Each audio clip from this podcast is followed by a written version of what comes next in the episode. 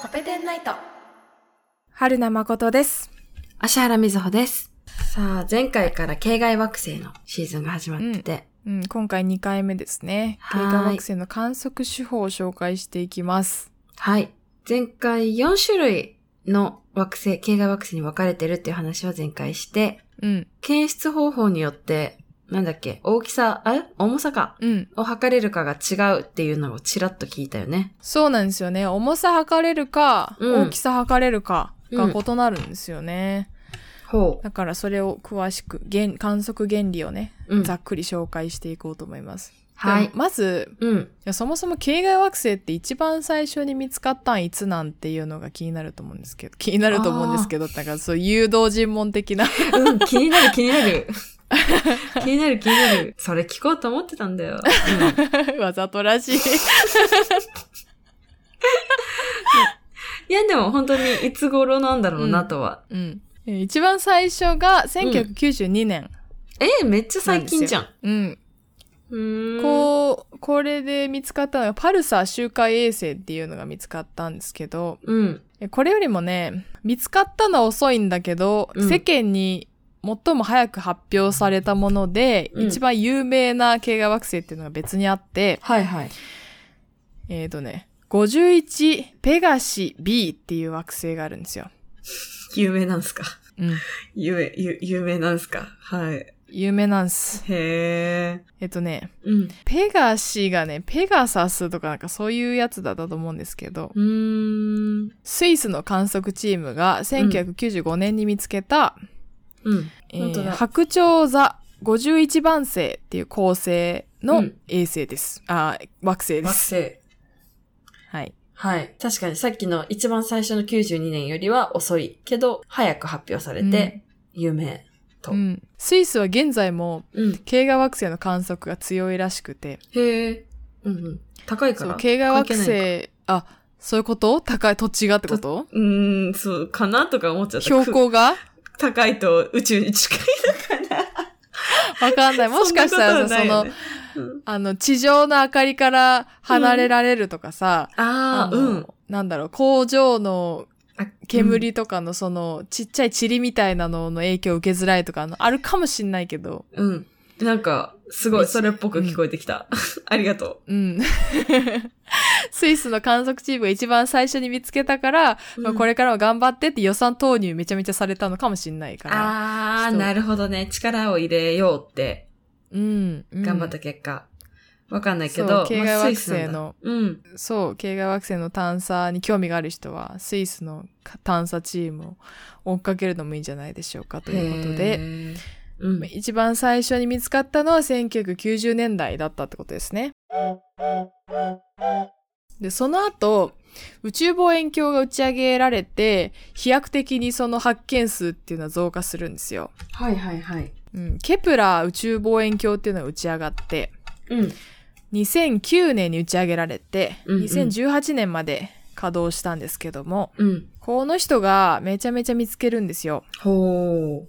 え、それもスイス、うんそもそうんスイスが挙げたのいや、ケプラ宇宙望遠鏡はね、あ、望遠鏡じゃ、ど望こ遠だ鏡だから。えうんうんうん。うん、宇宙望遠鏡だかだからら、どこなんだろう ?NASA とかへえ。 ?NASA です。あ、NASA でしたか。はいはい。うん。このあ子のが、ケプラ宇宙望遠鏡、う、ん、見つけたの。の、うん、のミッシ、そうそうそう、ミッシごめんミッションの主目的が、うん。天の川銀河を調査して、地球サイズの系外惑星を見つけることが目的で打ち上げられれた宇宙望遠鏡だったから、うん。もうまさに系外惑星に特化した宇宙望遠鏡だったんだけども、はい。これが観測を行って、で、その後、スピッツァー宇宙望遠鏡っていうのも上がるんですよ。ほスピッツァー宇宙望遠鏡っていうのは、うん全然系外惑星をを観測するために上がったもんじゃないんだけど、う。うん。これも NASA による探査ミッションですね。はいはい。で、これは全然系外惑星を目的としてなかった。もっと遠い銀河とか、うん。あの、恒星を観測しようと思ってたけど、えースピッツァー宇宙望遠鏡に搭載されてた赤外線観測装置を用いると、うん、系外惑星がたくさん見つかって、で、前回ちょっと出たトラピスト1ってうんうんいううんうん。一番注目されてる系外惑星の系も発見したとへえ。いう功績がある。じゃあこれは別つに、い最近2020年まで。あ、すっごい最近だね。狙ってたわけじゃないけど、うん。結果、有名なやつを派遣する功績がそあうった。だね。。へうん。そう、そういう背景もあって、え。うん。えー最近打ち上がったジェームズ・ウェッブもこれから活躍するだろうし、うんその後、ナンシー・グレース・ローマン宇宙望遠鏡っていううん。宇宙望遠鏡も計画されてるそうなので、これからもどんどんその計画惑星が見つかる可能性がありますね。はい。なるほど。思ったより新しいね。新しいっていうかさ、えっと、見つかるのが最近、なんだね。相当新しい。うう。んん。やっぱり今までは太陽系の中、な、何きっかけで外に興味が出たのかっていうのも気になるね。やっぱり一通り太陽系についての知識がこう一定以上溜まったというか、うん。のかな。どうなんだろう。結構、系外惑星に興味を持つ人たちって、うん。あの、天文系の人も多かったりするんだよね。ああ、宇宙今ま物で理より、うんうん。ばっかりじゃなくうんて。今まで、恒星とか銀河団とかを観測してたような人たちが、うん。系外惑星にも興味を持っていて、うん。望遠鏡ってさ、半径を大きくすればするほど、うん。遠くが見えたり、より詳細に見えたりするのね。うん。うん。あ、そうなんだ。で、その、できるだけ大きい望遠鏡を作りましょう。そんで宇宙に打ち上げましょうっていうとさ、うん。めっちゃ予算かかったりはい。するんよ。はい。はい。はい。だから難しくて、その今ある技術、今ある観測機器で見つけられるものを見つけ尽くしてしまった人たちが、うん。新たなターゲットとして系外惑星に注目したんじゃないかなと私は予想しますけど。うーん。そなるほどう。ね。そうじなゃんよ。じゃあこの望遠鏡は、なん、どこどこで一番大きい望遠鏡ですっていうのって、そのままイコール、えっと、まあ、一番よく見えるというか、遠くまで見える望遠鏡ですとイコールなんだね。そう。基本的には。イコールなんですよ。ううんーん。そうなんだ。かそう、望遠鏡の原理的にもうそうなっちゃうんですよね。へえ。で、ケプラー宇宙望遠鏡を打ち上げてから、うん系外惑星の発見が飛躍的に増加したって言ったんですけど、さっき。はいはい。それがなんでかっていうと、あの、新しい観測方法が見つかったからなんですよね、系外惑星の。はあ。うん。それまでは、直接観測っていう、その系外惑星って、まあ暗いけど光んないから自分で。うん恒星の光が当たって反射した光をあの観測できたら、うんそれを観測しましょうっていう直接観測とか、うん。なるほど。あ、とはドップラーシフト法っていう方法ドップラーシフト法うん。うん。これね、いろんな名前があって、ドップラーシフト法って言ったり、同型速度法って言ったり、ウォブル法法って言ったり、いろんな呼び方があるんだけど、うん。ドップラーなっんてかあ惑の、星を、うん。うん、あのドップラーね。あの、なんだそう、ピーポーピーポーピのーポドーップのラドーップね。ラーね。はいはいはい。通り過ぎるときに音変わって聞こえるみたいな。うん。。そうそううそう。それの光バージョンで、はいはいうん。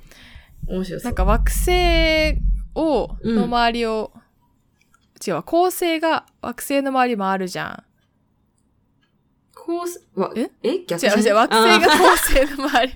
惑星が恒星の周り回ったあーら、はい。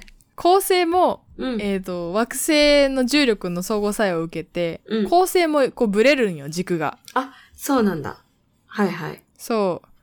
まあ、あの、ハンマー投げの選手と重りの関係を想像すること、想像してくださいっていうことが多いんだけどわも、かりますわかります。なんか、ちょっとわかるかも。はいはい。うん、軸足がね、ブレる。ハンマー投げの選手が恒星で、重りが惑星と想像してもらうと。そうですね。ハンマー投げの選手ハンマもー投げ左右にブレてますね。そうそうそう、そのブレを観測すると、あの、恒星の色が変わるらしいんですよ。恒星の、うん。恒星から出てくる光のスペクトルが変わるんですよ。うん色の波。長が。ああ、まあ自身も動いてるし、そうって。いうことなんですかね。はいはい。そうなんです。で、ここでこのドップラーを使うんですけど、へえ。恒星がたまたま観測者、まあ、宇宙望遠鏡としましょう。宇宙望遠鏡から恒星を観測してて、うんうんで、恒星の周りを惑星回ってますよね。ぼ。回ってますで、ね。その、そう、回ってることで構成がブレます。はい。はい。そう、構成がブレた時に、観測者側に、宇宙望遠鏡側に近づく方向にブレると、うん。光の波長が青色側に。ずれるんですようーん。うーん、なるほど。はい、はい、はい。で、構成が観測者、宇宙望遠鏡から遠ざかる方向にブレるうんとうん逆に赤い色側にシフトするんですよ。ええ面白いね。はい、はい。うんで、そういう原理を使った観測方法とか、はい。これドップラーシフト法ねド。ップラーシフト法。とか、えー重力レンズ法って言われる方法で、うん。えーこれもね、ちょっと難しいんだけど、 宇宙望遠鏡が恒星を観測してます。はい。で、恒星の間を惑星とか巨大な、まあ、惑星とかが通ります。うん、うん、そうすると、恒星から来た光がうん。うん。曲がるらしいんですよ。惑星、ん惑星が間を通ると光が曲がる。お曲がる。へえ。重力とかの影響なんかどうなんだうん、重力の影響で、うん。この重力レンズ法が使われ、使えるのって、うん。恒星とかうん。銀河団、たくさんの恒星とか銀河団の近くで、めちゃめちゃ強い重力場があるところでしか、うん。あの、検出できないんだけど、へえ。そう、光が若干曲がる効果。これを重力レンズ効果って言うんですけど、恒星を観測してる中で、その間を何かしらが通った時に、うん。重力場がちょっと歪んで、光がちょっと曲がるらしいんですね。へえ。それを、それを観測するのが重力レンズ法。なるほど。なんかその、ん今説明あったやつとかと比べると、最初にうんその恒星の光を反射したのを見るっていうのが直接観測法で、うん。直接感がすごい際立つね。 そうでしょ。もう、そう、今から、あの、今、ドップラシフト法を紹介して、重力レンズ法を紹介して、もう一個、トランジット法っていうのを紹介するけど、うんもう全部間接的だから。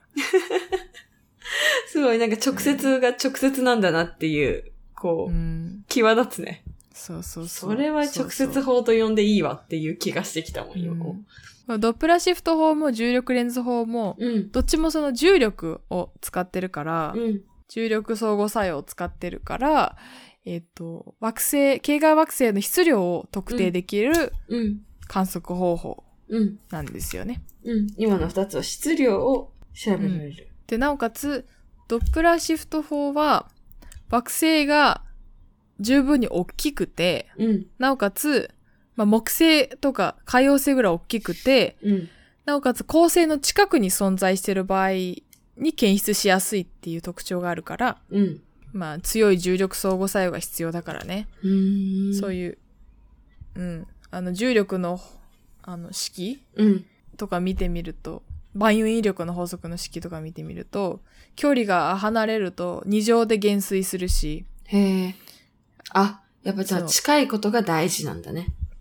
うん、近いことが大事だし、両方大きいことが大事。だからうん、あそう、惑星が十分に大きい必要があるから、なかなか見つからないし、見つかるのは木星っぽいやつばっかり。なあ、ちょっと、だうったっん、てことねちょっとなんとなく分かった。はい。で、次の、あの、うん、さっきも言ったけど、重力レンズ法は、うん、その、ものすごい強い重力場がないとそもそも観測できないからうん少ないと。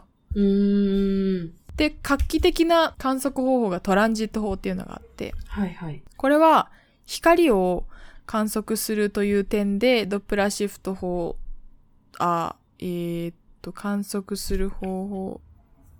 ということで、あの、ドップラーシフトとか重力レンズと一緒なんだけど、うん。光が弱まることを観測するのがトランジットなんですよ。ほうほうんう。何が原因で弱まるのうん重力レンズの状況と同じような状況を想像してほしいんだけど、うん、恒星があって、うん。宇宙望遠鏡がそれを恒星を観測してますと。はいはい。その恒星の間を惑星が通ると、うん。月食みたいなことが起こるわけよね。うんうんうん。そうそう、光を。を一部遮る。はいはうんい。光を一部遮るので、恒星から届く、宇宙望遠鏡に届く光が一瞬減るんですよね。うんうんうん。遮られるもんね。そう。うん。その減った様子から、うん。惑星、系外惑星の大きさとか、うーん。うん、を観測できる。大きさを観測できるってことで、このトランジット法が発明されたというか、トランジット法によるうん。系外惑星の検出が有効だって分かってから、うん。飛躍的に伸びたんですよ。増えたんですよ。系外惑星の数が。なるほど。で、これは、うんえっと、どっちかっていうと、その面、面積っていうか、まあ、二次元で見たら面積だよね。だから、うん大きさか、うん。を見やす大いきさ。のか。そう、大きさが見やすくて、うん。うんと、大きい惑星ほど光がたくさん弱まるからう、ん、うん、うん。原光の割合が大きくなるから、うん。大きい惑星ほど見つかりやすいし、まあ、惑星の半径、惑星の大きさがわかると。はい。たはいだ、はい重力は全くか関わってないから、うん、別の方法、ドップラーシフトとか、うん、別の方法でうん。あの求めないと重力はなかなか見つからなかったりすると。へえ。そこれが一番わかりやすいね。う。うん。光が減ったのを見るってやつでしょ。うんあの、なんだろう、原理はそうそ理解しやすい。う。うん。うん、そう。これ見つかったのが2004年くらいで。うん。新しい方法うんなあんだ。の、まあ、恒星の周り、恒星をずっと見てたらさ、惑星、通るじゃん。何回も。うん、だからもういくらでも見つかるって感じだったし、うん、しかも複数の惑星がさ、い一緒に並ぶ時、へえ。あの、金環、うんうん金環日食とか、なんかそういうやつうん、うん。が起こった時、複数の系外惑星を同時に観測できるから、あのトランジット法はえげつない数の系外惑星を見つけてきたんですよ、これまで。へえ。うんそれで、このさ三つの方法で、今、もう5000個ぐらい5300個ぐらいね、見つかっていると。見つかっていると。うん。まあ、これを聞いたらさ、やっぱ重力が大きくないと見つかりにくいですとか、惑星が大き、サイズが大きくないと見つかりにくいですっていう、うん。うん、ことがあったと思うかうら、ん、うん。やっぱあの、地球サイズで地球くらい軽いものっていうのはなかなか見つかりづらいうーん。ですね。ないというより、こう、引っかかってこないというか、発見できないという、感じ取れないっていうか。そ う。うーん。そうだね。あの、ジェームズ・ウェッブとか、大きい宇宙望遠鏡でう、ん解像度上がったらもう少し見られるかもしれないですね。もう少し見つかるかも。うーん。え、えっと、直接の観測、さ観測いや、とか多分トランジットトランジトットでするんじゃないかな。へうえ、ん。そっかそっか。やっぱり、そう思うと、やっぱ構成があってこその、こう、ドップラーシフトであり、でも三つともさ、そう構成が、の光の、例えば歪みを見るとか、だうんうんその、通った時の光の減り方を見るとか。だからやっぱ構成があって、それを使って惑星を認知しようっていう、うんそういうことなんだね。直接惑星にはなかなか行けないんだね。なかなかうね、ーん。ということで、はい。前回お話ししたように、うん。あの地球型とかうん。が若干少ない理由がね、これで判明したんじゃないかなとうん。思いますけども。そうですね。でそれでも逆にうん5%見つけてるのがすごいなっていううん。気持ちになりました。そうね。木星ばっかり95%、木星型惑星ばっかり95%ってわけじゃないんだなっていう。うん。確かに。逆に木星型は30%い以上はなかなか見つかんないかもね。おそうなん見だつ。け尽くしたかも。ああ、そうなんだ。見つかりやすいものから見つけていくからねう。んうん、じゃあ今からはわかんないけど。割合減ってく一方になっちゃうかもね。 それより、なる可能性もあるかも。うん。ね、今まで見つかってなかったものが増えていくとなると。うん。これからも、まあ、どううん。割合が変化するのかは、まあ、ジェームズ・ウェッブとかの成果に期待するところであります。はい。期待しましょはい。ということで、今回は、う。うん。えー直接は観い。測を含めると4つの四つ観測手法を紹介しました。はい。あと、次がどうなるんだ次は、うんトラピスト1の話しようと思っていて、うんうん。ハビタブルゾーンとか、おー、出そういうた。話。うん。うん太陽系外しようかのなっ惑星、衛星の、あ、惑星、恒星恒星にはさすがに、うんハビタブルゾーンってどうなんだろうっていうのうはんちょっと思うんだけど、うんのお話を。では次は、次回は聞いていきましょうか。はい。はーい。